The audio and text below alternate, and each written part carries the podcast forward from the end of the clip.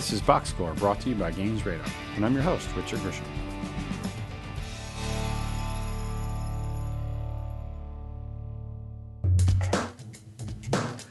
You know, there aren't many unique jobs in the world these days, but Donnie Moore certainly has one. As the player ratings are for EA Sports' wildly popular Madden NFL football franchise, he spends his days poring over statistics and analyzing film to ultimately decide how well or how poorly individual players can perform in the game. It's one of the most interesting gigs in video games, well, heck, in any industry, and I had the pleasure of chatting with Donnie all about it in the interview that you're about to hear. During the course of our talk, we hit on a number of subjects, including how he does what he does, some interesting encounters he's had with players that have, well, taken umbrage with his decisions, how his role has evolved over time, what the most important ratings are for every position, and a whole lot more. So sit back and enjoy.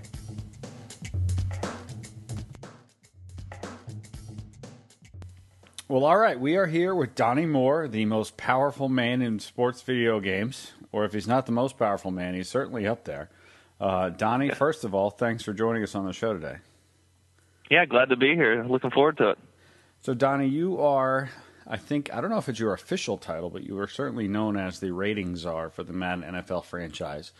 Um, is that your official title? Well, I guess there's. I probably need to clear it up. I mean, on my business card, it is in fact say the ratings are, so that's cool. but uh, you know, when you're when you're trying to go through all the uh, you know promotion stuff and all that kind of stuff, there's not like a ratings are uh, you know hierarchy where I can be ratings are two, ratings are three. So I'm a associate producer uh, when it comes uh, to technically here at uh, Tiburon. okay, well that's cool. So before we get into it, and we've got a lot of stuff to talk about about not only Madden NFL 13 and. Uh, and uh, the ratings were just a whole bunch of stuff. And by the way, before we get into it, Madden NFL 13 hits on Tuesday, August 28th, uh, but it can be played as soon as I believe Saturday, August 25th, with the season ticket. Um, That's correct. But uh, before we get into uh, before we get into that, Donnie, your background how did how do you come to be the ratings czar for the Madden NFL franchise, one of the most popular franchises in the world? How's that happen? You know, I, it certainly wasn't a, a you know a plan of mine when I was young, growing up, trying to become this this sort of all powerful guy that controls the numbers for you know the NFL players in Madden. Um, I was uh, you know born in Florida, went to high school in Florida, uh, went to college UCF. So I'm a Florida guy. I've been here all my life, and when I was at UCF, they actually had a uh, video game tournament for NCAA football '99 at the time. And I was like, and me and my roommates were insane at it. We had, uh, you know, played Dynasty mode and uh, played like six years of it. So we were pretty crazy and good at the game. So I went in there, played in this tournament, and there were a few guys that worked at Tiburon at the time. Uh, one of them still there, Jeff Lohr. He was there, and uh, as he was running the tournament, I just sort of was pinging him about, hey, wouldn't it be cool if you guys did this, or hey, you don't have any left-footed punters, you know, or hey, it really this stuff a lot you see on a lot of forums now in, in, in video game uh, speak and then he just basically said, "Hey, stick around here. Uh, you know, we might have something for you." So he offered me like a, a testing job way back then. And uh, at the time, I was basically I was going to UCF. I was working I was working at Subway, and uh, I was like, "Yeah, I'll uh, I'll go get paid to play the game that's basically I play at my house, you know, all, all night long." So that was, I just sort of lucked into that. Half it was a really really, really lucky chance that that. Uh, you know, I ended up winning that tournament, so it wasn't just like some guy. I was actually pretty good at that game, so I was the UCF uh, champion. But uh, yeah, I just really luckily kind of stepped into it. Didn't go on like a, uh, you know, a job board or anything looking for a job. It was just, uh, just sort of there. Right. So it's kind of meant to be then, basically. Yeah, I think so. I mean, it, it didn't. I certainly didn't. wasn't uh, picked right then and there to be a ratings czar or to be the guy that did the ratings for for Madden. I was just picked to be a tester. But at that point, I sort of you know worked my way up through uh, through the game through the development here at Tiburon, and, eventually got on with uh, the Madden team. So let's talk about the ratings. Like from what I recall back in the day in, in the late '90s, like there were different. There were a lot more football games too, but there were services that were like third-party services that would provide ratings, or at least try to, you know, get different developers to buy their ratings. Um, when did you first get involved in doing the player ratings? Like, were you part of a team of people that did it? Did you just sort of volunteer yourself? How did, how did you get into that aspect of the game? Well, so you know, like I said, I started on the NCAA uh, product, and uh, I got to be a uh, lead tester for NCAA 2001. And at that point, uh, I also did some other sort of roles. You, back in those days, you did many things as, as a, a producer, designer on the, on the game team. So I also played a major role in getting the rosters put together for NCAA 2001. And I think when I showed that I doing NCAA rosters is, is a very difficult thing because there's just so so many teams. There's yeah. there's a very uh back in you know I'm, and I'm talking like 10 years ago so like right. this is like when the internet and, and the Google and stuff really wasn't even around right um and uh and the internet was around but Google Google certainly wasn't all the search engines so it's hard to find info and uh I think once they saw that I could do the NCAA rosters um well they they wanted us to do the Madden ones as, uh, as well because we just did a really good job. They liked the fact that it was done internally, and we were able to work with our gameplay teams really closely, trying to make sure that the, the ratings are all in sync with uh, you know the gameplay. Back in the day, we would have some outsourcers that would deliver some data for us, and there's there's a few problems with it. One of it really wasn't in sync uh, with our game because mm-hmm. they just sort of came up with their own numbers and just sort of delivered it. Two, it wasn't really um, normalized amongst all the different uh, people. So you'd have like maybe three or four different guys do different conferences, and then all of a sudden you'd have this one conference that stuck out stuck out as real way overrated. Interesting. Um, so so it really it was nice to have one person or a nice team of two or three people that know the game inside out and all have the same sort of uh, opinions about ranges and stuff like that to uh, normalize the ratings. So um, they basically got rid of the outsourcing around Madden 2003, and uh, I started working on the the Madden rosters and the college rosters at that time. I had another guy too that worked with me. Um, his name was Cedric, and he was a, a really good worker and a really good uh, asset to have on the team. And uh, I mean, we could have used m- many more people, but you know, it's this it's an important area of the game, but obviously there's all kinds of other areas of the games that need to be addressed too. So you can only put so many resources in some in uh, in the game. So, at what point was that when it in in 2003 when you sort of ascended to the role of the czar of the ratings, and that became your you know you were the uh, sort of the the buck stops here with that? You know, probably not because we had a so back back in the day we used to we had we were doing the rosters centrally. So we had and we did audio centrally and we had playbooks done centrally and it was for both the, the college game and the Madden game. So we were, we were essentially doing and we were doing the uh, arena football rosters at that time too. So we had there was a lot of work to be done and, and we needed to split it up and we had a team of people doing it. And and to be honest, there wasn't that much focus on it from uh, really I guess like a PR standpoint or or even internally. I mean, it was like always had to be done. It was important, but it wasn't this thought of like you know sort of talking about the stuff and being sharing information with people um and that that really probably started to happen in like Matt during Madden 10 mm. so I worked on Madden from 03 to 07 then I worked on head coach 09 which is a game we worked on here oh, sure. really fun project and then uh ever since once we went on to Madden 10 uh we sort of took the focus to be a little bit more higher profile with the with the ratings and the rosters well, it's interesting because now, I mean, it's a whole PR campaign to release the uh, player ratings. Like you started out, um, you released the top 10 quarterbacks, then you released all the quarterback ratings. Now you got the top 10 running backs, and the full running back ratings are coming out in a few days. And, you know, when, when you. when you think about where there's a lot of value there, I think you know, like for PR, it's just because I think there's very few places out there anywhere really that like sort of grade NFL players like we do in all these categories and sort of come up with this overall bottom line number. And you know it creates a lot of discussion and and and uh you know controversy sometimes. And I think that's all good because it, obviously you know this stuff changes from week to week from season to season. We're not really trying to try to say that we're the only ones that know how people should be rated or, or anything like that. We're always just adjusting to what's happening in the real world and trying to get all that information back into into Madden the following week. And it is. Um, and real quick, the, sure. the thing when you asked about the czar thing, the during Madden 10, I, I uh, Dan Patrick, yeah, I went on his radio show to talk about Mike Vick and Brett Favre at the time because those were big. Uh, they were both re, uh, coming back to Madden mm-hmm. um, after Vick's off the field incident and and Brett's semi-retirement. He came back, so we got to go on that show, and he was just saying, "Man, you need some sort of cool title like roster guru or roster czar." And,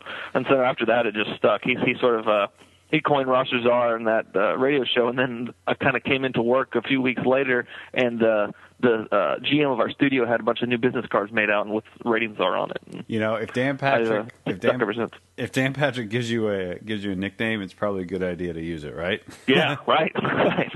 You know, and it is amazing too. Like when you when you look back, like you say, like it used to just be a part of the game, but now it's at, you know, when you say a topic of discussion, you know, I'm on.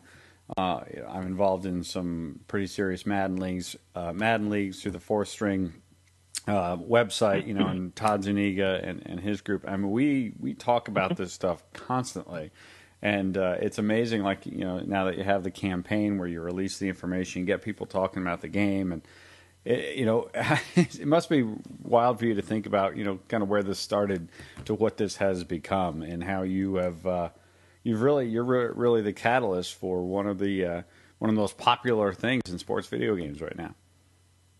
Yeah, it, it's something to be. I mean, I'm very excited to be associated with it, and uh, you know, I treat it pretty seriously. I think a lot of people think that, oh, you know, you're a Bucs fan, and you just must, you know, he must just rate all the Bucs players good, and you know, you get that a lot from from people, and and you get a lot of. Uh, here, here's the other thing that the, the the most impossible thing to get around is that nobody wants their own players or their own teams to be rated badly even when they're doing badly, even if it's like a two and fourteen team, you, I'll have fans of that team turn around and say, "Hey, well, you know, come on, I mean, you got to give us some credit. You know, we did we didn't get beat as bad as last week, or or or we did beat you know the Giants, or whatever their excuse might be, but." You know, they just don't simply just bottom line don't like their players ever being kind of like decreased in ratings or or have low ratings or anything like that. So that being said, you always have to have that sort of knowledge of like you, no, nothing you do will be well received by everyone if you're doing your job right. Right. Because not every team is making the playoffs. Obviously, in the NFL, I mean, there's teams that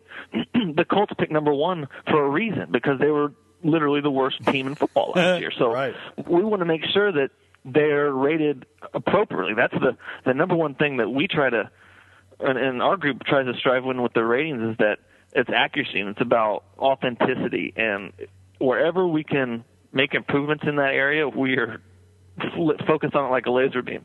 You know, and it's amazing too because, and we're, we'll get to this in a little while about how you know the ratings can now be dynamic week to week. But every Madden game is a time capsule, right? Because you know if you pick up Madden 10 now, or you know Madden 08 or Madden 06, or you know five years from now Madden 13, it is a time capsule. So while ratings are dynamic for a certain amount of time, after a while, you know, if you pick up a disc and you put it in a machine, you're kind of left with what the disc is. So it is. You Yeah. know, if you are a fan of, like, I'm a fan of the Philadelphia Eagles right now, so you know, I pick up the game and I, I've I've got a really highly ranked team, but there have been years when the Eagles were terrible, and it's like, oh man, you just kind of feel stuck with your with your terrible team because I can't go play as somebody else. That's that's just not right. That's that's funny. It, it, it's so funny. That's where one thing where I'm way different than I guess your common fan. I think it's probably a product of a byproduct of what I do here is that I like I. I I'll, almost every game I play, like if I'm playing online or whatnot or head to head, I'm using a different team because I like to see how this team will work, or I like to see how this personnel, you know, how how the how the Titans feel with Jake Locker quarterback, um, and, and Chris Johnson and Kenny Britt, and then maybe the next game I'll play with the with the Falcons, and I got a you know I got a heavy dosage of Michael Turner and Jacquizz Rodgers, and and you know use Julio. So I just I love using all the teams, but I do totally get where people get frustrated if it's just like that year where their team is just not predicted to do much, Right. um, and they're like, "Oh man, my team's going to stink in Madden." But I mean that that's what I'm intending to do. I mean, if Yeah. your team is, is is stinky, then we want to make sure your Madden team is is stinky because that's that's real life. I mean, we wouldn't want to have teams just you know having players online just rolling with the worst teams in the league and doing silly things Right. Uh, with, with with players that you shouldn't be doing that with. Absolutely. Now you've talked a little bit about some interaction with, with, with fans. I imagine you've had some pretty interesting encounters with players. Have specific players come to you about their numbers, their stats, their ratings? Yeah, I mean, I've had I, I, when I was starting to write down the names and the little quick stories on these, I, I just had to stop because there were so many of them, and I couldn't really. I c- It's hard to put the years together with them, but um, I'll just name off a few. Like Richard Yeah. Sherman, Okay. uh, cornerback on the Seattle Seahawks. He's a great, you know, up and coming young player. He's following me on Twitter, and he was really concerned about having a better man uh, a better man coverage rating. So after his great year last year, so he was just kind of on me, and it, it was funny. He's one of those guys that was following me before I was following him. So like he he obviously knew where to go to sort of get his feedback directly to the person that can make a change. And and I actually looked at it a lot strong, a lot closer, and and we did bump his his uh, ratings up considerably. Wow! So um, you not actually just as a result of that, but Right. it was like treated like there's 2,000 players in the league. There's you know almost 70 or so 60, 75 plus ratings and tra- uh, trading traits and tendencies. That's a lot of stuff to keep up with. Oh if you can gosh. have a guy actually that knows it better than anybody and point you right to exactly what you need to look at, uh, if he can get that information to you, then it's, it's great.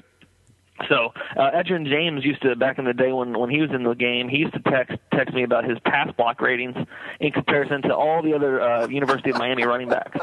It was weird. He didn't want to be boosted up, but he was really he, he just really wanted to make sure that we knew that he was. Hey man, you you know I'm a good pass blocker, man. You better make sure I'm better than Gore and better than uh, you know Portis and and then uh, McGahee. And it was really really funny how how he just took great pride in his pass block rating. Um, I mean, that talk about a rating that you would not think somebody would would care that much No. about, and then you factor Right. in that he just wants to make sure he's better than the guys that played at Miami. That's amazing. Yeah, when we had uh, when uh, Tim Tebow was on the cover of uh, NCAA 11, uh, he came in the office, and you know, they, I was just they wanted him to stop by my office because or my cube because we were, um, you know, in the process of putting him into Madden. Madden, what is it? Madden 11 at that point as a rookie, and the first thing he goes, "Hey, what, what's my jump rating? What's my jump rating?" well, listen, I was like, "What do you mean jump rating?" I thought he'd be wanting to know like his, you know, his his arm power or his accuracies or, or you know, maybe his speed or his trucking or something like that. But he was just real concerned about his jumping rating. I was like, "All right, yeah, we'll make sure we, you know, we we get that right for you." Um, it's it's just real funny how some of these players just take little weird little things that you don't think they'd even think about, like uh, Kerry Rhodes safety for used to be the Jets. I think now he's in Arizona. He made a video a couple years ago with Nick Mangold complaining about his throw power of all things. Kerry Rhodes is a safety, and they had this video, and you could look this up on uh, on YouTube. Actually, it's I think it's I don't know how. Uh, uh, family friendly this podcast is, but uh, Oh, if it's you look very up family W- friendly. Very family friendly. Okay. well, if you looked up WT, another letter, and then Madden, and then Kerry Rhodes, you'll see, see a very funny Madden uh, video where Kerry Rhodes, Nick Mangold having a throw off because Kerry Rhodes wants to have a higher throw power than Mangold. And we're talking Mangold had a, like a 22 throw power, and Kerry Rhodes had like a 20 or, or 19 or something. Because those numbers literally don't mean anything in the game if you're a safety or, or you're uh, you know an offensive lineman. So. But to to Kerry's credit, after he made that video, I think I boosted his throw power up into the 50s, or maybe it was in the low 60s. Uh, so Not you know, if he can anybody, somehow, not that anybody would No, be able to figure out how to use it. and you can't even edit the guy to put him in at quarterback. So it's just a funny. It's just all visual. You know, they just get really Uh, mad when they see, see things. Um, and then I guess the, the most famous one was when T.J. Houshmandzadeh sort of called out Madden and said he was boycotting that uh, Madden 10 because of his low speed rating. And we actually got me and uh, another designer on the game got to go on ESPN First Take and like basically, you know, face off against the guy. He, he it was funny because I think ESPN thought we were basically going to adjust his rating at the end of the sort of like you know bit, and uh, we basically just told TJ why we had him rated at 82 speed That's because of um, because of workout times and because of you know some other statistics that we had, but um, it's. I mean, I, there's there are a lot of my. I need. I, should probably put all these together and write a book about it or something because it would be. It's just funny that that of all things, these you know these million dollar athletes who you know this is just a video game, but it really does mean a lot to them. You know, that's great. And and kind of following that up with the listener question from uh, Twitter handle at that sports gamer, my man uh, TJ Lauerman. What player, and obviously Houshmandzadeh is one of them, what player has voiced his opinion about having a low rating? Any other sort of ones that, that stick out in your mind? Um, like a low rating. I mean, it's all relative. Like MJD was upset that he wasn't the top rated back. Oh, like, yeah. and, and uh, I think this was a couple years ago. He's he's happy. I'm happy to report he's actually the top back in Madden 13, tied with Peterson this year. But um, he was just really saying, "No, man, you guys got it all messed up. You know, I'm- I'm not the best." And and his, I don't really know what he's talking about because I mean his stats and and his play wasn't quite that overwhelming. Like he was the number one f- by far and away, but. Um, I had it. Darnell Dockett was another guy that was upset that like, he was like rated in in the 90s Uh, you want to be like 95 or 97.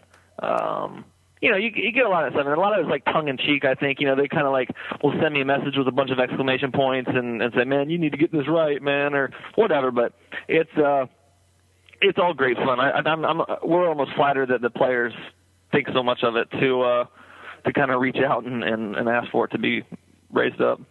So let's walk through a typical Donnie Moore day at different times of the year based on the NFL calendar because I'm going to assume that based upon what's happening, you're doing different things. So, if we look at the NFL calendar, March and April, this is after the Super Bowl and, and draft time. What are what's your typical day look like during this time of the year? I'm just create. I'm in creating rookie mode. So all I'm doing is creating rookie after rookie. Um, I have probably about 12 websites up that all like different scouting websites and some different sites with um, you know combine data and, and workout data, and uh, I'm just creating rookie after rookie after rookie. Like this year, we created approximately I think 600 new players for Madden 13. Mm. And that of any process in the whole roster bit, it's definitely player creation is the the process that takes the longest because not only are you kind of really debating about what numbers you're going to initially set for the guys, but you're doing everything else: his equipment, what does he look like, his player build, all of his biographical information, all of his traits and tendencies, what college did he go to, his contract, all that kind of stuff. So, um, in March and April, I am just knee deep in creating all the all the uh, initial rookie uh, data, and then after we create them in April, see where they get drafted. We'll continue to tweak them into the summer. Right. Um, but it's that you know when you're creating them in March and April, that's a, a, pretty long process. So then you move into the May, June, July timeframe. You're prepping for release. I mean, this is when your heads down you meaning Tiburon is really heads down in finalizing the development, getting the code ready, doing a lot of starting to do promotions and things like that too. So what are you doing? What's your typical day look like during that time of the year? During that time, I'm I'm pretty much putting all the final touches on all the depth charts, all the player movement, the free agency, um, which is a daily thing. We're adding all the player new player portraits to the game. Um, we're basically going through all of the uh, the, the sort of range rating range adjustments that need to be made if they need to be made, like from you know via with all working with gameplay, making sure that hey you know this year we need to make sure all the jump ratings correspond to this sort of like chart with vertical jumps, um, which was something new that we did this year. Um, equipment update also is sort of happening at this time. Uh, yeah, that's probably about it. I mean, it's just it's it, it it's sort of a never ending. I mean, it's never ending right now. I mean, there's right. transactions that happen every day, so you're constantly just playing like a sort of musical chairs with some players. Guy gets cut, guy gets signed again, then he gets cut again, and and we're pretty much up to date almost daily um, during that time period with the rosters. So. So right now, as I'm talking to you, it's in the middle of August. Uh, the game, mm-hmm. I'm sure, is already done. I mean, it's it's probably going through some like final third party processes and things like right. that. So the disc is finished. So what are you doing other than talking to a schlub like me? What are you doing? What's your typical day like right now here in mid August? So in August, uh, this is the this is the time period where we're starting to transition to the um, you know the roster update phase and the and the launch date phase. So we work in like one database um, for the during the season, the production database, and then we're transitioning all that stuff to like a, a league download database. So that's sort of what I'm doing now. I'm, I'm trying. Uh, you'd think that you'd think this job would be easier than it is, but I, you know, I'm going through all of the um, like sort of websites that keep lists of trans NFL transactions to keep track of what I need to do. Right. Um, it's not like I'm the one, so it's not like uh, you know, there's like this team of people that says, "Hey, here's everything that needs to be done this week." It's that that's me too. I have to then take all those, uh, you know, lists from KFFL or ESPN or NFL.com, and you know, To just got traded. Right. Um, Brian Price got traded to the Bears. Lots of different cuts and releases and new contracts. So all that stuff's on a big list, and I'm starting to work on that now with the hopes of having all of it finished up in the next few weeks for the August 28th launch date. So it's just basically, and it's going to get even wackier I believe in was it next week or is it the week after that where they cut down to I think 65 mm. man rosters. Right. So we have all our rosters right now at 74 max and just a ton of guys are about to get cut because of the NFL cut day. So all that stuff will have to be done and reflected in time for the first update. So then during the season, September through December, what is Donnie Moore doing on a typical day? Well, I mean, we we've been doing weekly roster updates for the last few years, and we've we've prided ourselves in in uh, you know pretty much hitting every single regular se- season week and and most of the playoff weeks. So you know watching the games all all day on Sunday. Kind of, I usually have a few notebook notebook uh, pages full of data and notes that I've taken myself on changes that I want to make. Mm-hmm. Uh, then you know Sunday morning happens or Monday morning happens. I get, we kind of get all the the articles and a lot of the data comes out, so I can make some further adjustments. We're spending most of Monday and Tuesday and a little bit of Wednesday morning, basically getting all the changes that need to be made done. And there's usually about anywhere from three to sometimes five and six hundred, you know, line item changes that we make per per uh, per update. So it's quite a bit of uh, updates. And it's not just ratings. A lot of it, some of it's equipment, some of it might be jersey number change, some of it's actual player movement, like players getting cut, new players signing. So we're doing all that. Then the QA people will test the game on Thursday, and then Friday morning we'll have the uh, the new release out for the for the fans. I got to imagine you have developed a pretty efficient process for doing this because that is a lot of work.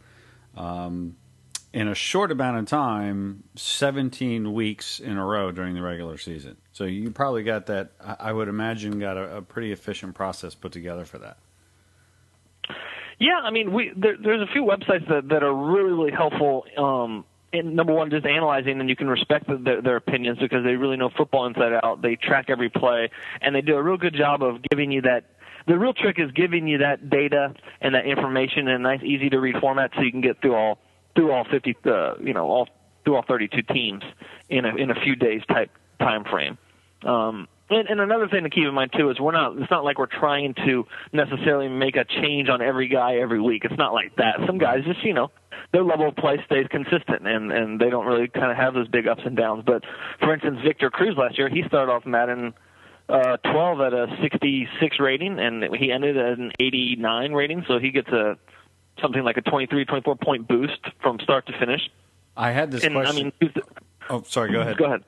Well, I was going to say, say, who's to say he shouldn't have been? I mean, he, he he was he was literally a bench type player to start the season, and and I don't think anyone in the league thought anything differently.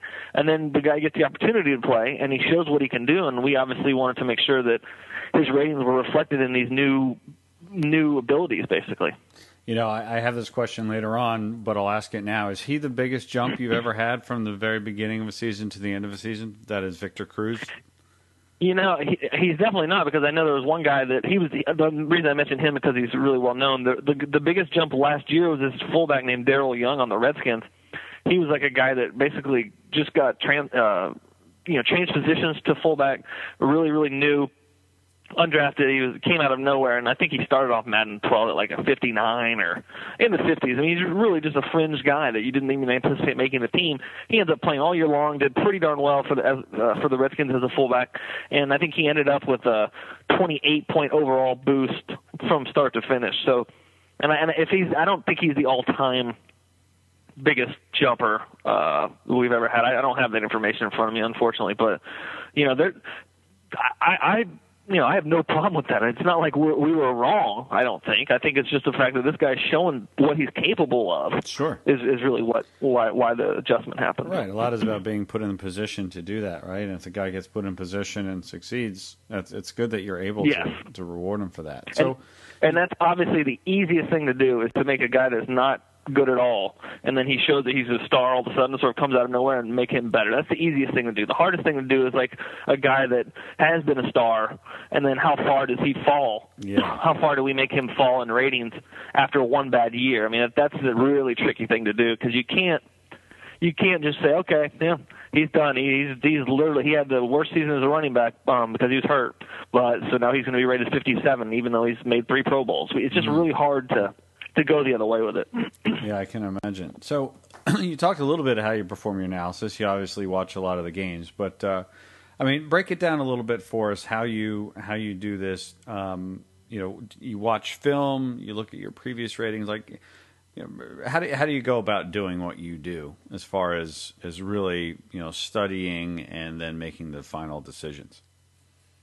Well, I mean, a lot of it is is just you know stat based. So so if a player sort of um, a guy like on and a lot of it's expectations and and sort of uh, uh, perception based. So if Andre Johnson, who's a top rated receiver in football, goes nine catches for 100 yards and a score. Well, that's what the guy's supposed to do. You know what I mean? That's what a 95 or 94 rated receiver right. needs to do. Now, does he do it for two weeks? Does he do it for five straight weeks or six straight weeks? Well, then all of a sudden, or does he maybe have a, a, a 200 yard, um, two touchdown game in between there? Well, then that might need to warrant a, a point up or uh, you know maybe a further look to increase his ratings. If he has a, a hiccup game here and there in that five game stretch, then we probably don't even look to knock his ratings because he's established himself as a very consistent producer over you know not just those five games but his whole career. So the, the the longer the track record and the bigger the book we have on a player the easier it is to sort of you know etch your ratings in stone so to speak and and and, and really uh make sure that you're not really subjective or subject to the ups and downs from week to week that like maybe a younger player who hasn't established himself quite as much would get. So we're looking at you know Cam Newton for example. We had him started out at a 79 last year to start the game, and right off the bat he throws 400 yard games back to back and breaks all these records. Well, clearly we need to make adjustments because not only are we ranking just Cam Newton, where does that 79 ranking rate amongst all the other quarterbacks in the game? And then if we see that we had like so and so, you know, Matt Cassel at 82 and and and Cam Newton here is at 79, and Matt Cassel's doing very poorly statistically. Well, then we need to try to make adjustments there to make sure that Cam is now a better quarterback uh, over over Cassel. Wow. Um, and that's just one example. Right. There's, I mean, that, we, we use I use a website called Pro Football Focus a lot. Those guys are, in my opinion, one of the best in the industry at charting every single play, and then charting if the player did well on the you know run side of things, on the pass side of things, did he make penalties? A real, real good breakdown for us to see where exactly we need to make a guy go up or down, or if he had like an average game, or if he had a really poor game, and taking that data and putting it into the next week's roster update. So it's it's certainly not a like a. I wish it was. I wish there was like a process where I just put in each guy's stats from the previous week and then it spit out the new number. But it's really much more complicated than that because you're looking at what the guy has done in the past. Is it up to his expectations? Is he exceeding them? Is he under you know underperforming? And if so, where does he need the rating adjustment? If a guy, if a receiver needs a rating adjustment, it's not like you just we don't so the thing the one thing i think people might be misperceived about is that like we just put in an overall and then the numbers spit out after the fact we have to basically make the individual ratings increase and then that will give you a new overall rating so in that example with the receiver, I like to see why. Well, how did the receiver have his games? Was it a big uh, yards per catch? Was it a big, uh, you know, was he getting just deep bombs and he didn't have to do much? Was he wide open? Um, you know, was it? Did he get open on his routes? Was that was that the reason that, that he had these big plays? And if so, then we'll make those adjustments, like in route running, or we'll make maybe a an acceleration or a speed change, maybe. Um, but it all depends on you know what happened. Interesting. So let's break a few things down here. Um, sort of a little mini game, as it were. So, if I'm a quarterback, what are the two most important ratings to be as high as possible? For quarterback, I would go with throw power and uh, and deep accuracy, and they're both they're not really redundant because throw power is obviously how how far and how fat and how hard you can throw in our game. Interesting. So that it's it's almost basically how I treat it almost like as a uh, as an army? Like, what's your arsenal? Do you have like a 99 throw power, meaning, meaning you can all the you can make all the throws across the field. There's not one single thing you can't do, basically. Versus a guy that has like maybe 87, 89 throw power, like a Drew Brees, he's a little limited. He cannot um, make all the throws that a Matt Stafford could versus you know with that 99 and the 89 difference. The other the other thing I look at is the deep accuracy because it's just the biggest weapon. I mean, it's the biggest game changer in Madden. If you can make a deep play, mm. um, you know, it's the quickest strike. So if you got a quarterback that is able to complete deep passes on a regular basis, I think that's just a huge weapon to have. So, same question about a running back. What are the two most important ratings to be as high as possible for the running back? Well, the first one I would say would be carry rating. Um, that's basically your frequency to fumble. Um, because to me, I think if if if you're dealing with a running back that's putting the ball on the ground at all, it almost doesn't matter how good he is, right? Because put, putting the ball on the ground is is, is just a, it's a killer. So um, I'd, I'd put that as probably your first first first rating. Then I'd I'd say elusiveness slash trucking for the uh, for the other number two because they kind of go hand in hand. Uh, how do you break tackles? Do you break tackles in a in a power way, or do you break tackles in a you know more slippery, avoiding tackle way? And uh, you know each back usually has his own style. Rarely where you find a guy that's good in both, but that that ability right there is huge for for running backs in Madden. Okay, so what about wide receiver? Um, I had a t- I had a hard time coming down just with with two. I, I ended up putting three. Um, speed is obviously the number one because it's just it's it's always has been. It, it probably always will be. Okay. Um, I mean, it's it's also why a guy like Darius Heyward-Bey gets drafted number seven overall in real life too. So right. it's you know it's real to real real to the real world too. Um, I would also throw spectacular catch as a big um, big game changer and route running okay. in Madden. Um, route route running's obviously pretty self-explanatory. It determines how how well you can kind of fake out DBs and, and get open. So that's a huge one. You can be slow, or you know maybe not not quite as fast as all the other receivers in Madden, but if your route running is good, you're going to be able to get open and uh, find spots in the zone. So that's a big one. So the the two best, two most important ratings to be as high for offensive linemen. This one's probably not that that exciting. It's pass block and run block. I mean, pretty pretty self-explanatory. Those are the big ones. Um, you got to be good in one or the other to have a spot in the NFL. Uh, right. Some guys though, they're definitely have some big gaps. Like you might see like a a guy like Phil Loadholt in uh, Minnesota, one of the best run blockers probably in the in the game as a right tackle, but his pass blocking is atrocious. So. Mm. You really got to know how to use that, uh, know where your strengths and weaknesses are on your line. Right. So what about defensive tackle? defensive tackle, um, I'd say block shedding as as the number one. Um, it's very important to get off blocks and to get penetration, obviously, to you know disrupt the offense. Right. And the other one I would say would be um, pursuit. Um, it basically dictates hmm. the angles that the defensive lineman will take because a lot of things can uh, you know things to consider here when you're playing defense in Madden sometimes you're not the defensive lineman you, you know the computer is, is is basically controlling the defensive lineman so you want those angles and you want those computer players to really be effective for you if you're back in the secondary or, or maybe controlling a linebacker Interesting, because I always play as the defensive tackle when I play defense because I just assume yeah. that I will have the least negative impact on the game. That's sounds, true. That's true. It sounds like I'm also potentially limiting the effectiveness of my defensive tackle hitting the angles if I'm just constantly trying to, you know, use the uh, you know different uh, tactics to try to get past the uh, past the offensive lineman myself. Well, sometimes sometimes I think the problem is like as a defensive lineman, you're I, I end up knocking the the R stick button too many times, right? Like doing too many moves, and I fall um, because you're just kind of like banging on it. But uh, yeah, there's there's definitely an art form to that. Interesting. So what about defensive end? Same thing or different um, two no, ratings? At defensive end, I, I think the first one I would I would look at would be the power move slash finesse moves. Uh-huh. Those basically determine what type of moves your your defensive lineman is going to use to you know is he a is he a guy that does spins and and all kinds of really agile looking avoidance moves like Freeney, or is he more of just a power guy, Mario Williams, just going to try to bust through? Um, using his strength and stuff. And then the other one would be acceleration, like how quickly do you get out of the blocks um, as a defensive end? Because if you're if you're out there on on the wide side, I mean, you can. A guy like Williams, a guy like Bruce Irvin, who's in uh, Seattle now, first round pick. Those guys are just going to almost fly by the the, the offensive lineman sometimes. So right. uh, acceleration is really big for ends. What about outside linebacker? Um, outside linebacker, I was going to try to throw in one of the um, the pass rush move things here too, but I wanted to keep it simple and just go with pursuit and speed. Okay. Um, you know, speed is just it, it can play in so many different ways. Not only just tracking down ball carriers, but also rushing the passer and in coverage. If you got a guy like, um, shoot, I don't know, uh, you know, Patrick Willis, who's got I think almost 90 speed or 89 speed or something like that. Uh, he can almost stay with most receivers for goodness sake in coverage. Right. So not only right. almost every tight end. So that's a huge uh, advantage to have in Madden with with outside linebackers. And what about the middle linebacker position? What are the two ratings uh, you want to look at to be as high as possible there?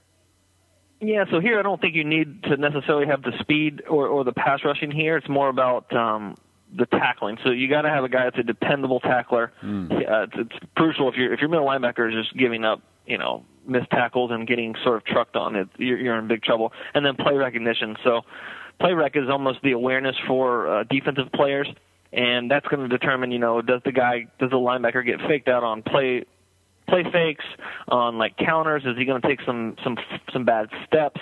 All those types of things are going to affect uh, the the play rec for middle linebackers. Uh, cornerback. What are the top two uh, ratings to be as high as possible out of the corner position? So just like at receiver, you got to have corner that has speed um, for the most part because you just get. I mean, all you got to do is do, run basic fly routes on on a guy if you see that has has a serious speed disadvantage out there. Um, and then man coverage, I think, is is very important for corners.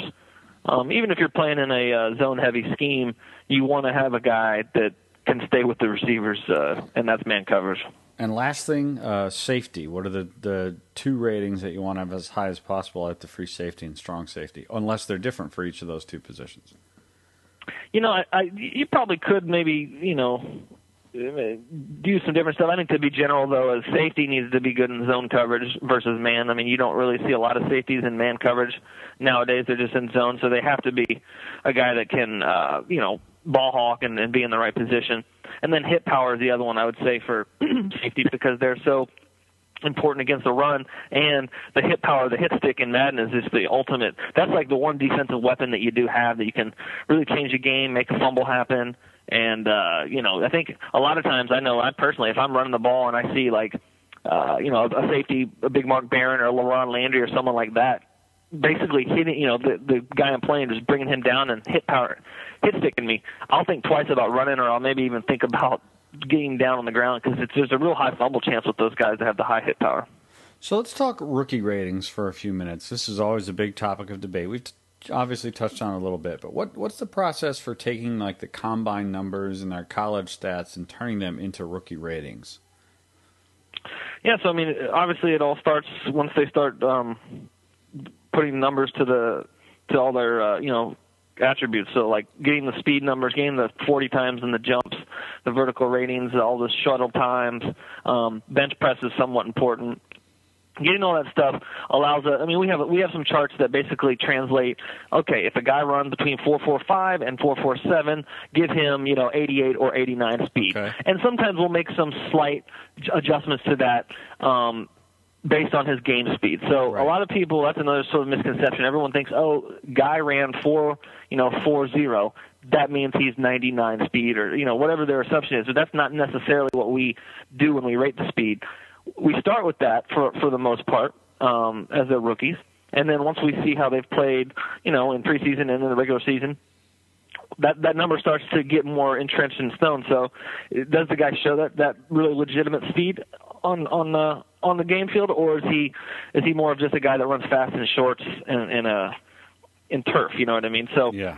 we we're taking all those numbers, and that's just sort of the, the the the numeric stuff. I mean, a lot of the stuff we're seeing is, is in scouting reports from the various publications that come out, the Pro Football Weeklies, the um, USA Today's, the Lindy's, ESPN. Uh, there's a really good site called uh, what is it? Draft Countdown that does all. They have just a great archive of um, 40 times and and uh, measurables for all the players. So you sort of get all those in sync. So a guy that ran like a 4.45 as a receiver, he'll probably have similar speed as a 4.45 guy as a cornerback. As and same with a linebacker. If there's a linebacker that ran about the same speed, and then we'll start to, you know, tweak all the other ratings like tackling, all the more intangible stuff uh, from the scouting reports and from the game film from college um, that we see. But we're not we're not certainly not we don't have the resources to go through all 12 games, game footage for each college player. It's not Sure. like that. We're just really good at picking out all the information from the people that do spend the time to do that, and really get a good consensus. Because you'd be really surprised on on the conflicting reports you'd get about, oh, this guy's got a good, strong arm. This guy's arm is sort of, you know, it's kind of weak, and he can't throw deep balls. And then you'll read something else and say, hey, this guy's he's got great deep ball, uh, blah blah blah. So you, a lot of times we have to just dig deeper and dig deeper and really try to make a call on something where you get those conflicting reports. So that happens quite a bit. So here's here's a question that um, I is, it's always a big one, and uh, my friend Ryan Lewis, Ryan the Lewis, specifically wanted me to make sure I asked this one. What exactly does the awareness rating do? So the first thing for that is it depends on the position. Okay. So, for example, if you're the user quarterback, right? if you're if you're controlling the quarterback, right. Uh, the awareness is you. I mean, there's no there's no effect, right? You're Okay. the quarterback. You're sitting on the field. You're making the the reads. You're hitting the button to pass. There's no auto kind of like, oh, if you don't hit it based on the quarterback's awareness, he'll throw the ball. It's just you. Okay. But for example, offensive line, that's that's not you. You're not in control of those guys. It's going to awareness is going to affect if the guy false starts, if he's going to have a holding penalty, uh, if he knows where exactly to to be in position when a pass rusher is coming at him. All that stuff's factored in based on the awareness. Same with like a um, you know a receiver. A receiver is going to have certain routes that he's going to be able to uh, you know run versus some that like a, a 40 rated receiver is not going to run. Um, he's just not going to have the cuts. He's not going to trying to simulate the fact of like playbook knowledge and experience and things like that. Interesting. So it all depends on the position, and it's mainly a an experience slash how quickly can you react um, rating on the offensive side. Play recognition on the defensive side really almost takes the place of awareness, and awareness doesn't do a whole lot on the uh, defensive side of the ball. It's your play recognition rating. Interesting. And then with all that being said, if you're in the simulation, like you know you're simming games and, and things like that, awareness is doing quite a bit because it's Ah. it's taking the you know it's taking the place of uh, of you. So Like I can, any I quarterback. Can can finally confirm something I've sort of known for years, which is whatever player I'm controlling, their awareness automatically goes down to almost zero. Amazing. I'm not, For you, I'm- yeah, yeah. I'm not exactly the world's best Madden player. So um, another thing about ratings, like, do you control? Because you know, you mentioned like this year, I think there's like 70 some odd ratings, something like that. Do you control? You know, when you make like obviously some years you have different ratings categories, right? Like you might add a few, you might take away a few. Is that part of what you control as well? Is sort of determining, you know, we want to add this or we want to remove this. Um, I'm definitely a part of those conversations. Um, a lot of it's driven from the gameplay and from the franchise, uh, from the franchise guys, because it's when you add a rating, it has to basically be factored back into the franchise mode. How does the guy progress? What's it going to do? How does it factor into scouting, his overall rating? And then on the gameplay side, literally, what what is this new thing going to impact in the game? How's it going to, you know, how's it going to change something? So, I've we've had a couple times in our history, like when we went to the um to the current 360 and PS3 consoles, we we I think we leaped up from about 20 something ratings to well over 50. So we went to the next gen consoles. We really, you know, uh, you know, increased the number of ratings because we wanted to have more ability to control these these player skills and and talents. It's just that was the big thing is that we just we didn't have enough variables to tweak to really make the players stand out both good and what they do bad. So that was a big thing a few years ago. And then in Madden 11 or maybe it was Madden 12, I forget. It uh, we added a bunch of these traits and tendencies like the tuck and run, the force pass, consistency, the clutch rating, um, play ball, cover ball, all the defensive line moves, all that stuff. All that stuff, traits and tendencies were added um, as a joint effort from the gameplay and uh, our team.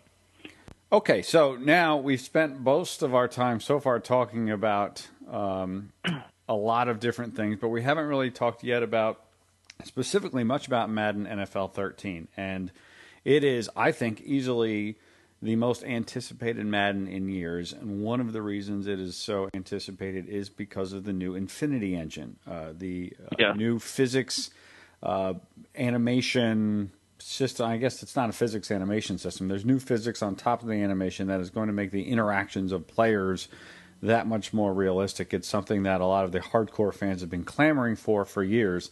So my question to you is what impact does the new Infinity Engine have on ratings at all?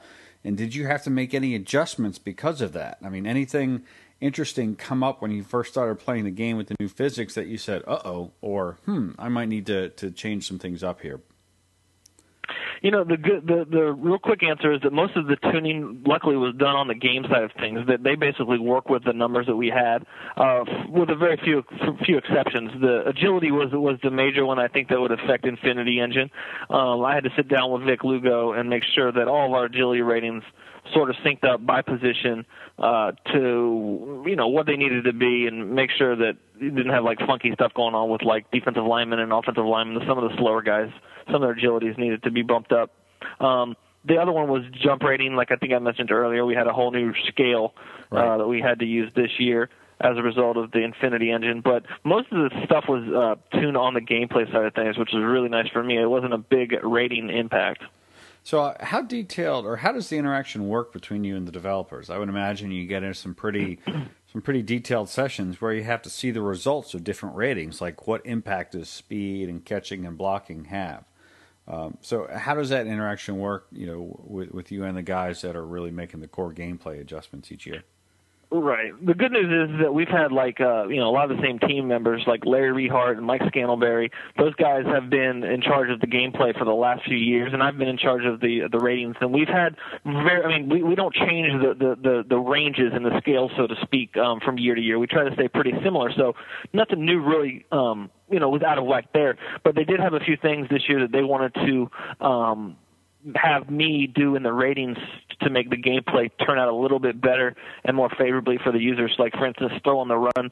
We uh, we bumped last year. We had a a pretty wide scale. Uh, from you know anywhere from 99 to I think about 40. You could have players for a quarterback rated in the 40s, trying to simulate that a guy that's rated 40, he's literally not throwing outside the pocket. He's he's a guy that just sits there all day long. He'll he'll never move, and he's not a guy you want to throw on the run. But that was just having a really big negative impact on those guys that were rated 40. So like the second you try to step outside the pocket or even move around, the, the pass was just wildly inaccurate. So mm.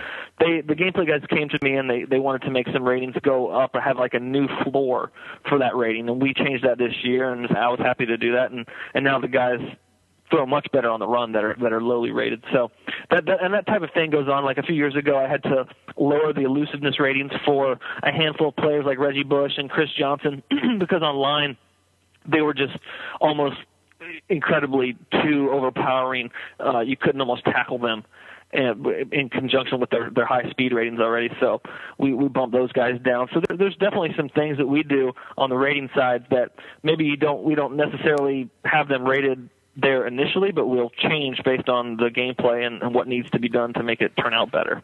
Interesting. So what what's the biggest difference between how you do the ratings now versus how you did it when you really first took uh, took ownership of that role?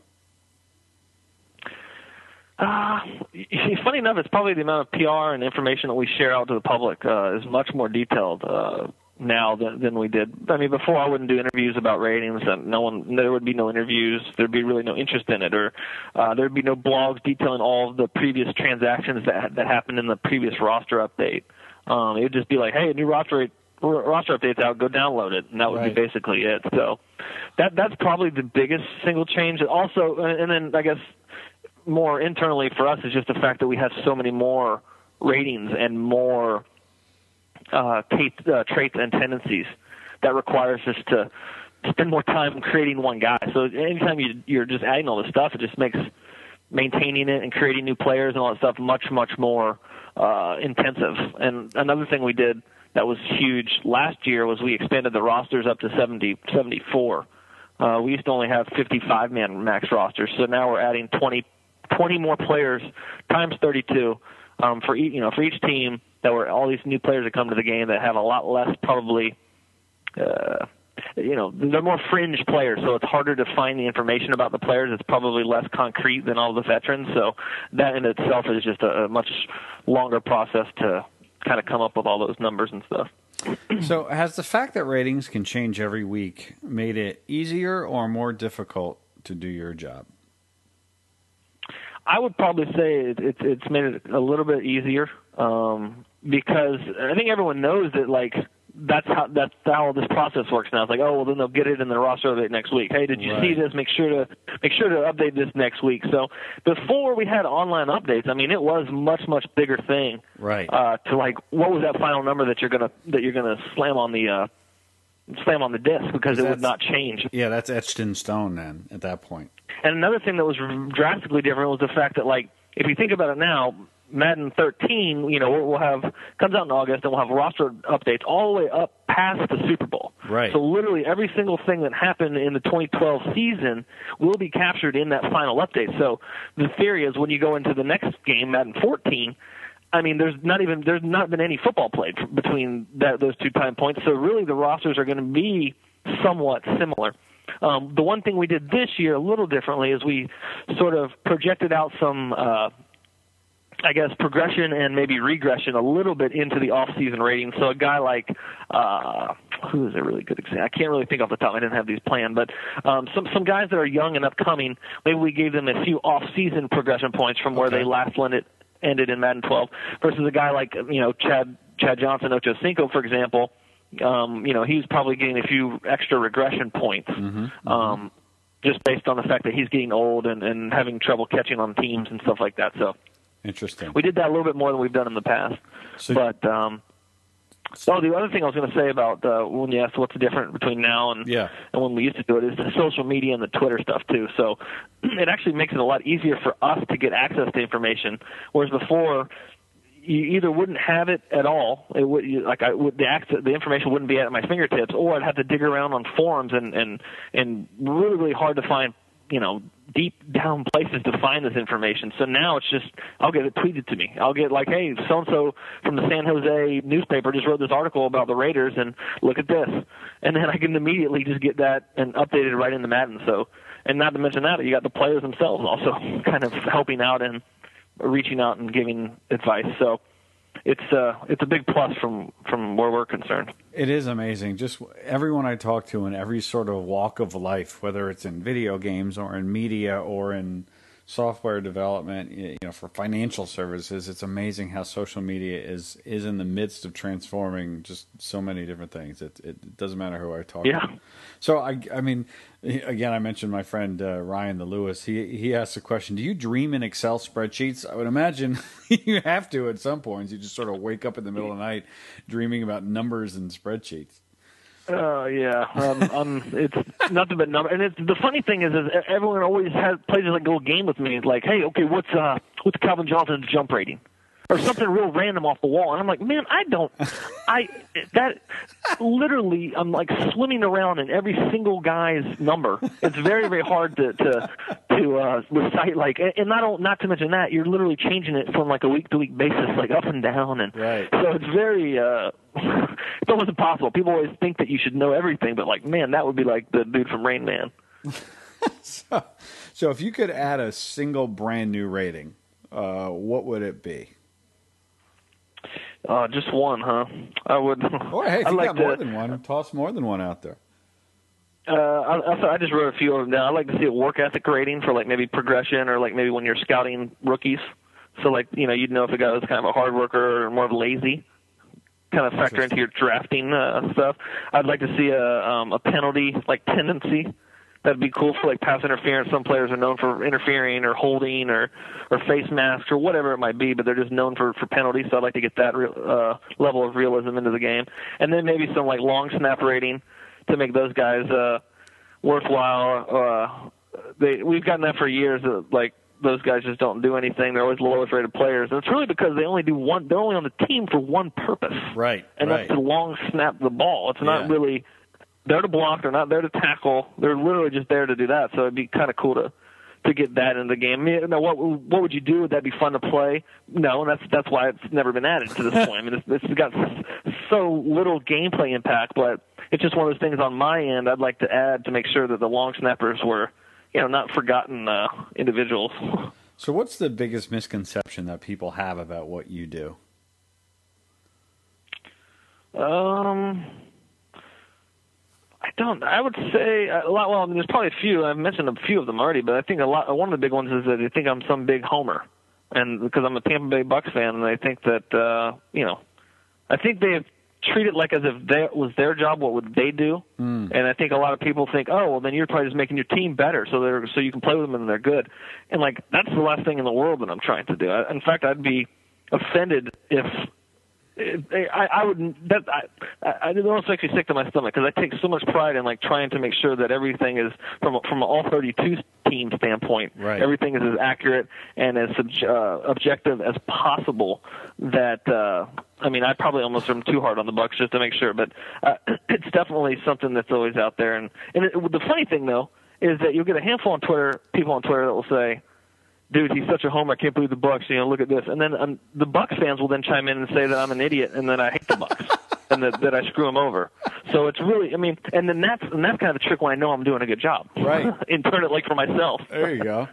So what? Uh, anyway, it's not like the numbers aren't out there for everyone to see, too. You know, which is the other thing. So right. So, what's the most fun part of your job?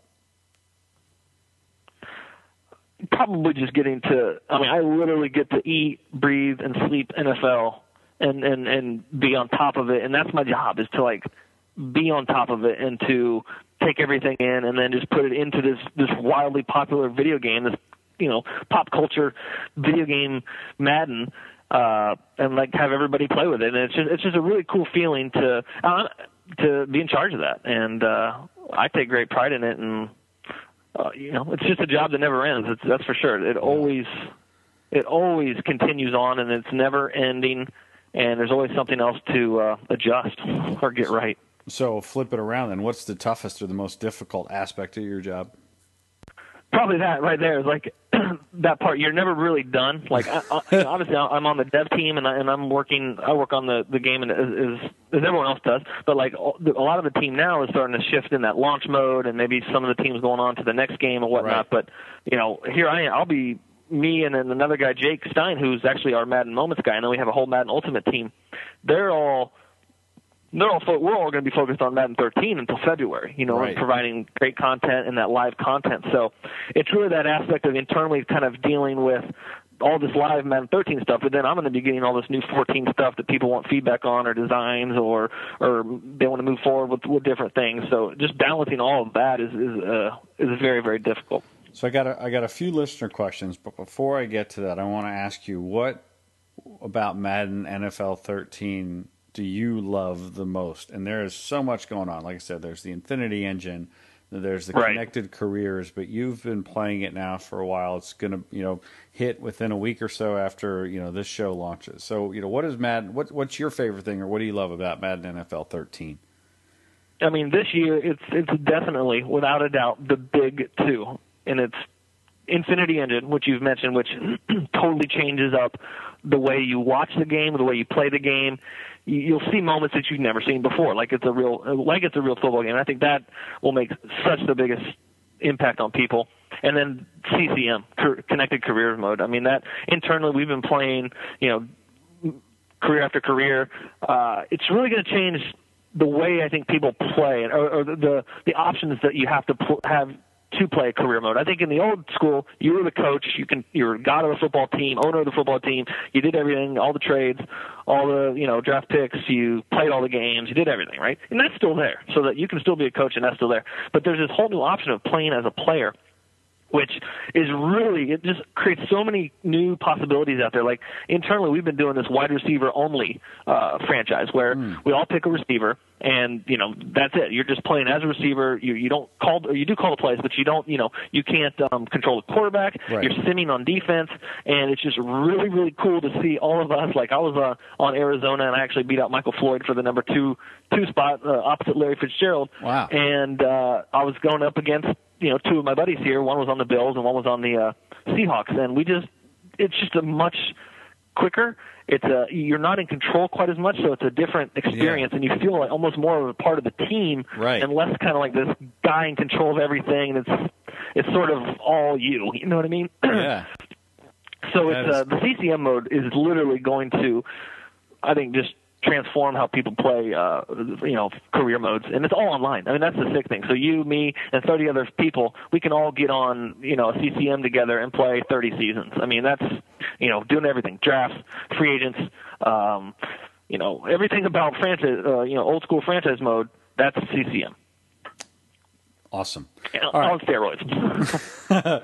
all right, so we're going to wrap it up with some listener questions. Um, First one from uh, Jeff Solomon at Real Jeff Solo says, uh, I want a guide to what each of the ratings mean. Can you give this to me? Uh, probably not over a podcast. uh, and uh, you definitely need the gameplay people to sort of sit there and almost probably, you know, a gameplay dev to really say, okay, this you know, the strength rating is uh, it's factored in at 40% here when offensive linemen and defensive linemen are in, you know, contact situations, and then pass block is also used. So it's that it, it's one of those things that you'd have to you, you could spend a whole podcast on that almost um, if, you're, really if you want to be honest. so, yeah, right. And you answered this a little bit. I actually answered this really well already, but it was a, one of another one of Jeff's follow-up questions, which was, does every stat affect play, and are there any that don't actually do anything? And you said, for example, when you are controlling a player, awareness all of a sudden doesn't do anything. Any other sort of examples of those kinds of situations? Um, we had some ratings in the past that we had some problems with, like pass block footwork and uh, run block footwork, which we've since removed from the game, at least from the gameplay equations, and we're using just a simple pass block run block. The idea was to sort of simulate like uh, you know, a guy can be good pass blocking with his strength, with his with his upper body, and with his anchor, and then also part of pass blocking is his footwork. We just couldn't quite get the footwork part working how we wanted to, so we we took that one out. Um, but usually when they when they don't do anything or they they do very little, we'll we usually try to get them out of the game. Uh, another question from uh, that sports gamer, TJ Larriman, and this is one that I, I'm, I'm glad he brought it up because I was going to as well. Peyton Manning um, how short of a leash is he on to perform this year? If he plays average in his first three games, will he be will he be an 88? And before you even answer that, I kind of wanted to, to, to mention this too, which is how difficult was it for you to assign a rating to Peyton Manning after he has not played for a year and nobody really knows what sort of shape he's going to be in gameplay wise come kickoff? Right. Yeah, well, I will say that he was he was easier to to re-rate than like it was for Michael Vick, who was coming out of you know, yeah. off of his issues for three years or whatever. Yeah, like okay. no one knew what what what he was going to be like. But for Peyton, you know, a lot of his stuff is is all tied into his neck and his health there. So we lowered his his injury rating. We also lowered his throw power quite quite a bit to simulate that he's not you know he doesn't have the same arm strength that he did before pre neck injury. Um, his accuracies, for the most part, stayed pretty pretty good, except for his deep accuracy, which we which we hit a little bit to try to simulate the fact again with the with the whole neck, you're gonna be a little bit limited.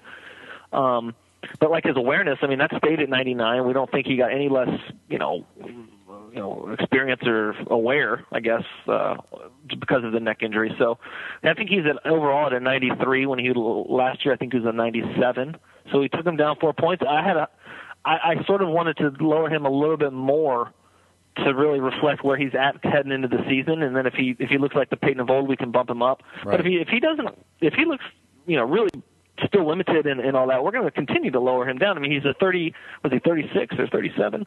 Something 30, like you know, that. he's a, yeah. In, in his thirties as a quarterback, I mean that's a you're starting to digress, you know, or, uh, regress. So we want to make sure that that's and again, like I told you before, that's always one of the hardest things to do is like when do we start to make a star, a, a, veteran star, go down when his level of play is is uh, is really not where it used to be. Because people were like, "Well, he used to do it, and he's just hurt." And there's always excuses, I guess.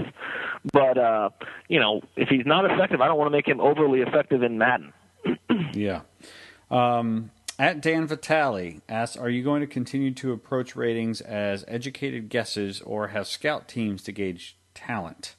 Um, and I think you've already pretty much Um, answered that, which is you know you have certain resources.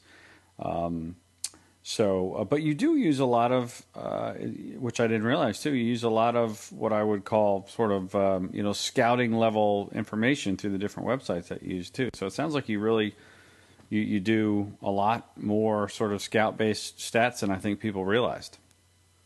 Yeah, I don't know. Yeah. I was trying to understand this question too. I didn't know if he maybe meant like, is that, do we have plans or do we have like, like, hey, this guy does the Arizona Cardinals for us. This guy gives us all of our information from the Seahawks or or anything like that. I mean, I'm following most of those beat writers on on Twitter for sure and getting all that kind of inside info myself. But it it, it sort of comes down to that that normalization of the ratings, like like I like I was talking to before. Also, like Right. if you have this guy over here do the AFC West, another guy over here do the NFC East, you have to make sure that those guys are in sync, or otherwise the, the ratings themselves are sort of not uh, what you know. We'll have one conference come in over another where it's just not uh, what we want. So, but I like to personally use all those websites that are get you know they're professional guys. They're Right. usually you have to pay for their premium services. Right. And uh, I mean, I, in my mind, I, then they've said it on their websites a lot of times. This this is what some of the NFL teams are using. You know what I mean? To to Right. get their real, you know, really in depth uh, information.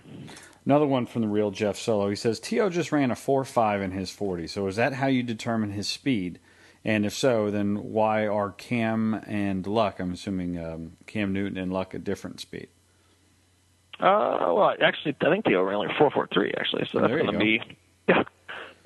Um, and I think a lot of it is he's 30, whatever he is, 37, 36, 38 years old. So that, right. that running a 4.43 at that age, that's very impressive, and, and we'll definitely make sure that T.O. still has some of his explosiveness because uh, as he was last in Madden, he he was definitely losing it by the uh, by the week. Mm. Um, let's see. So why is Cam and Luck different speed? Well, uh, I guess I don't really know what they're you know, sort of insinuating there, but Cam is, I think, at 86 speed. I think Luck is at 83 speed, and they both ran very, very similar 40 times at the combine or at their pro days and workouts. Um, but Cam Newton, certainly based on what we've seen on the on the game film, he certainly showed a very, very nice game speed, and I almost bumped him up a few more points because of that.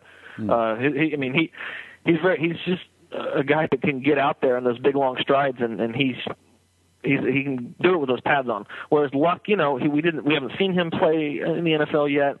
Um, his college days, he showed some athleticism. He certainly didn't really play with a dominant speed, speed as part of his game. Um, so that's probably why there's uh, what three points of difference between the two. Yeah. All right, couple more real quick before I finally let you get out of here. Uh, Bobby Keith at Bobby KNC says, "Is it possible in 13 rookie draft, and I'm assuming he's talking about connected careers, obviously here, mm-hmm. to find gems, you know, Hall of Famers like a Tom Brady in the sixth round or a Shannon Sharpe in the seventh? Oh yeah, I mean, here's the one thing I think a lot of people might not know. I'm sure Josh Looman has probably shared this. Some people, I'm not quite sure if he shared it in your podcast or not, but um, players don't have a potential uh, rating anymore. So there used to be in, in versions right. of Madden of the past, there would be like a cap. So like Absolutely. we put a cap on a guy like at 96 or 95 or 82 or whatever it was, right. and the a guy would literally not be able to. Yeah, A pots and yeah. B pots and so on. I mean, when we make trades in our in our uh, online franchises, the you know the potential was one of the things that absolutely made a huge difference whether we would potentially trade a guy or not. Right. Yeah. I mean, it it, it was a major, you know, and, rightfully so. But we've done a little bit differently now this year, whereas it's more about any you you can you're in control of the of a player's progression. Number one, and number two is that there's really no cap on it. If you want to have a guy progress who you, you know for whatever reason you, he's the star of your team and you want to put all your eggs in his basket, you can do that. You can spend your development points um, on that guy. Um, and there's also something called a, like a development uh, trait, which basically determines how quickly they kind of can accumulate points for progression. So that's there's still, I guess, a level of a of a, of a you know potential sort of modifier, but it's it's nowhere near. It doesn't work anything like the past. And I think the good news that every, all of our fans were were wanting to uh, make sure we had covered was the fact that players can exceed potential, and that's definitely what how it works this year. Interesting. And the last question, again, also from Bobby Keith.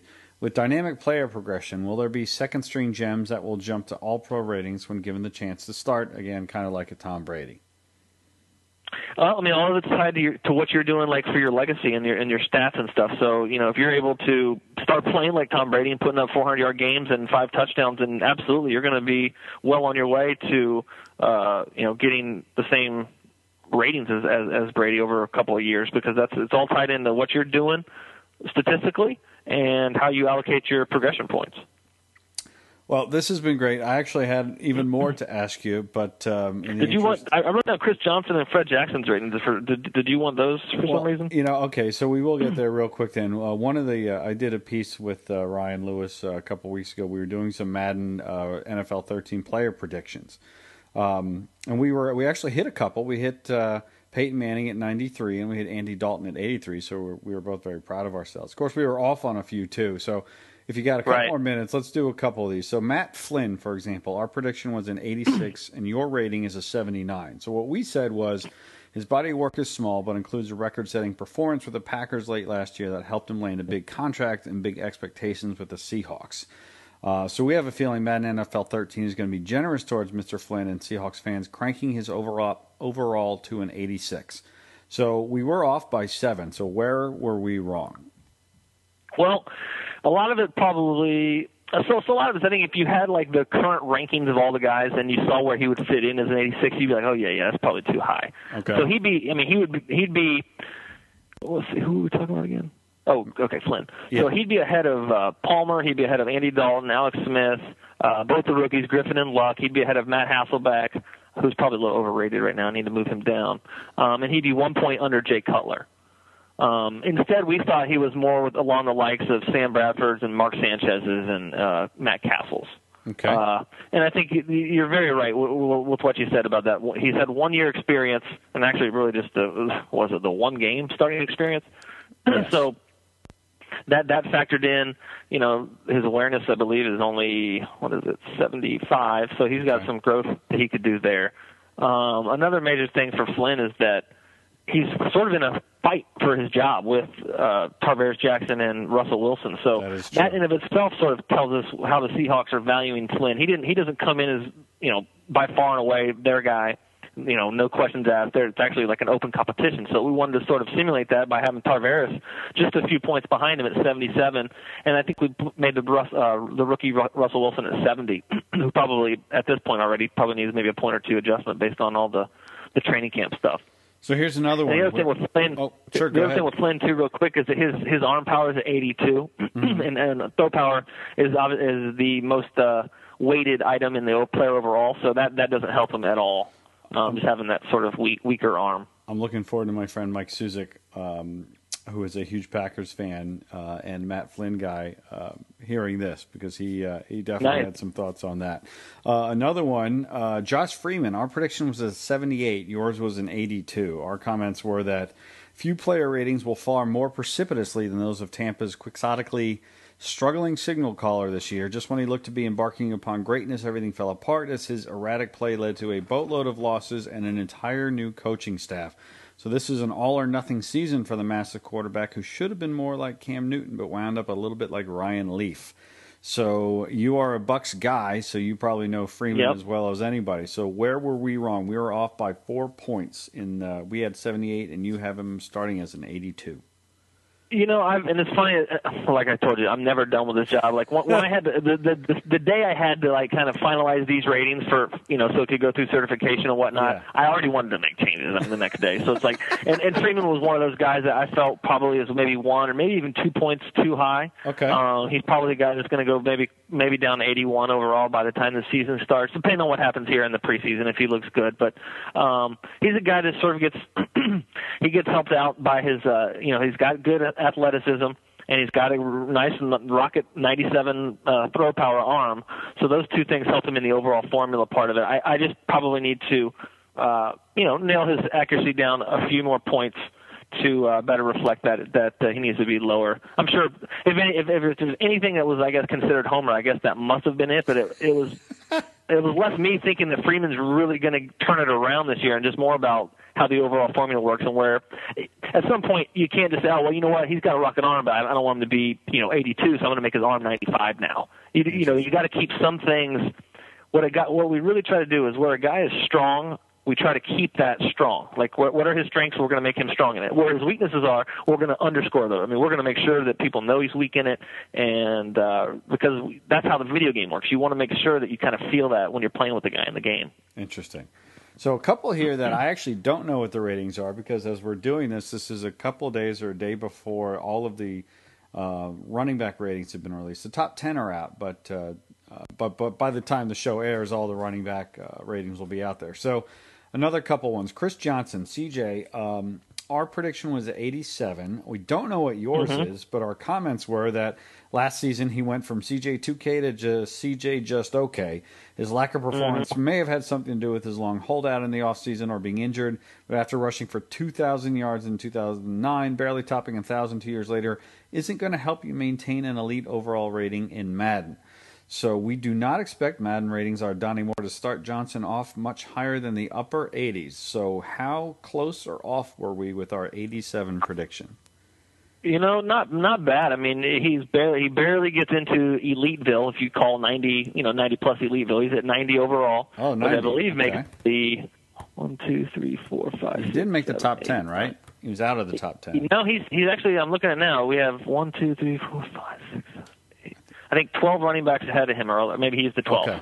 Okay. So, He's at 90. He's tied exactly with Marshawn Lynch, by the way, um, Okay. at 90 overall. He, I mean, he's he's another guy. He gets bailed out by his his, his incredible speed. Uh, he, he's got incredible agility. He's got good hands. He doesn't really put the ball on the turf much. So he's got a 93 carry rating, and uh, he's just a good ball player. I mean, he he doesn't quite get it done like in the trucking department, 55, and he's only 86 elusiveness, so he's not exactly elite level there, but that 99 speed is is pretty hard. And I think you're right. I think some of that holdout stuff was a big reason why he showed up uh, and and a lockout. Uh, so sort of you know lackadaisical in, in uh, 2011. He'll be he's the guy I think to watch out for in 2012. Cool. All right, two more. One, Fred Jackson. Our prediction was a 90. Our comments were that the Bills' powder keg had a magnificent 2011 season until a fractured leg ended it prematurely 10 weeks into the campaign. But until that unfortunate moment, he had been one of the best running backs in the league, sporting 600 yard games, a gaudy five and a half yards per, per carry average. So we predicted a 90, and his rating starting Madden NFL 13 is. He's real close. He's an 89 overall. so you guys are alright. just one point off there. Nice. Um, he was, you know, I think we had him up up into the early 90s, like 91 or 92, uh, at his peak last year when he was doing, you know, outstanding, and before he got hurt.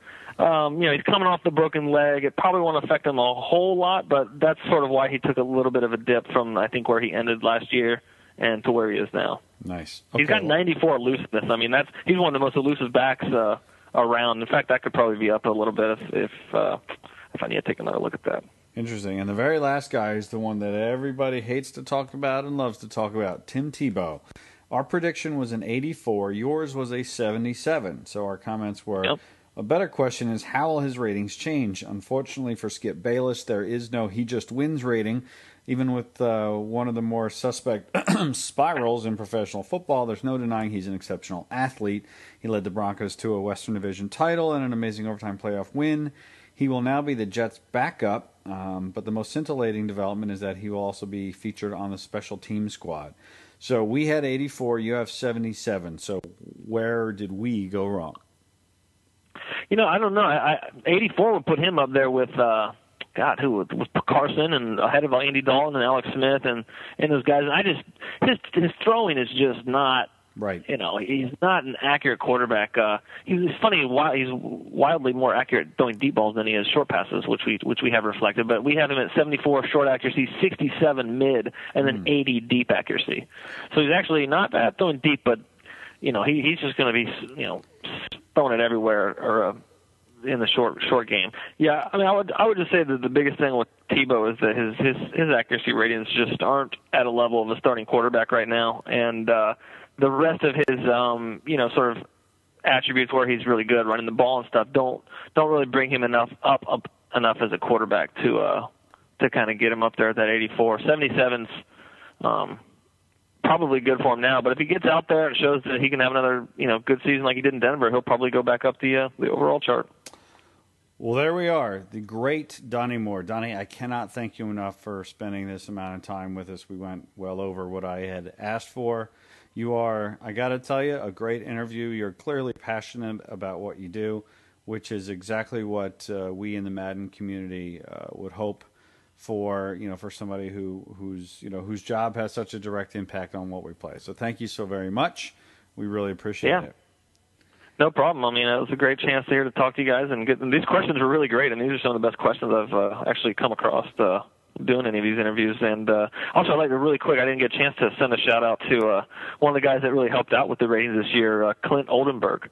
Uh, you might, you guys might know Clint Oldenburg from uh, past versions of Madden. He actually was a former football player, NFL guy, played for the Redskins, and he. Uh, he helped out, and not only helped out, he w- he directed the offensive line ratings both for all the current guys and for all of the rookies. He was in charge of those this year, so I had a huge help uh, from an actual former NFL offensive lineman doing the offensive line ratings. So really excited about that this year. Interesting. I had a chance to meet Clint at the uh, Madden cover reveal, and uh, he's a big fella. he's a big he's a big guy. I mean, he, he would just uh, he'd, he'd lay a finger on me and just push me down in the hallway. But uh, He's a big he's man. a, he's a, he's a really cool guy and super laid back. And uh, I mean, he's just one of the best football minds I've ever uh, had a chance to talk to. Well, Madden NFL 13 hits Tuesday, August 28th. Uh, if you are a season ticket holder, you can play it on Saturday, August 25th. all indications are is that it is a significant improvement to the game and really just the kind of game that if you haven't played Madden for the last year or two, especially, uh, is going to be uh, just a, a much uh, a much different, a much uh, much more interesting experience.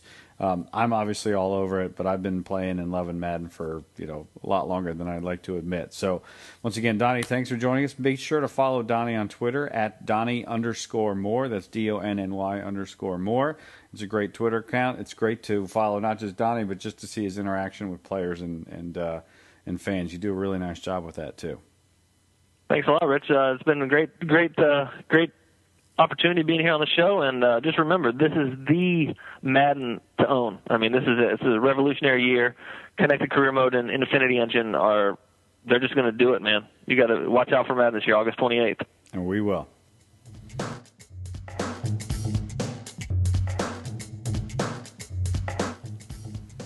Well, a big thanks to Donny for taking the time to chat with us today. It's always a blast to talk to somebody who loves what they do, and he clearly does. So thanks for listening to this episode of Box Score brought to you by Games Radar, and I'm your host, Richard Grisham. Be sure to follow me on Twitter at my handle, Rich Grisham, and tweet me any comments you have about this and future shows. And also be sure to follow Games Radar at their handle, Games Radar. I'd love it if you subscribe to the show on iTunes, and while you're there, give it a rating too. So until next time, this is Richard Grisham for Box Score.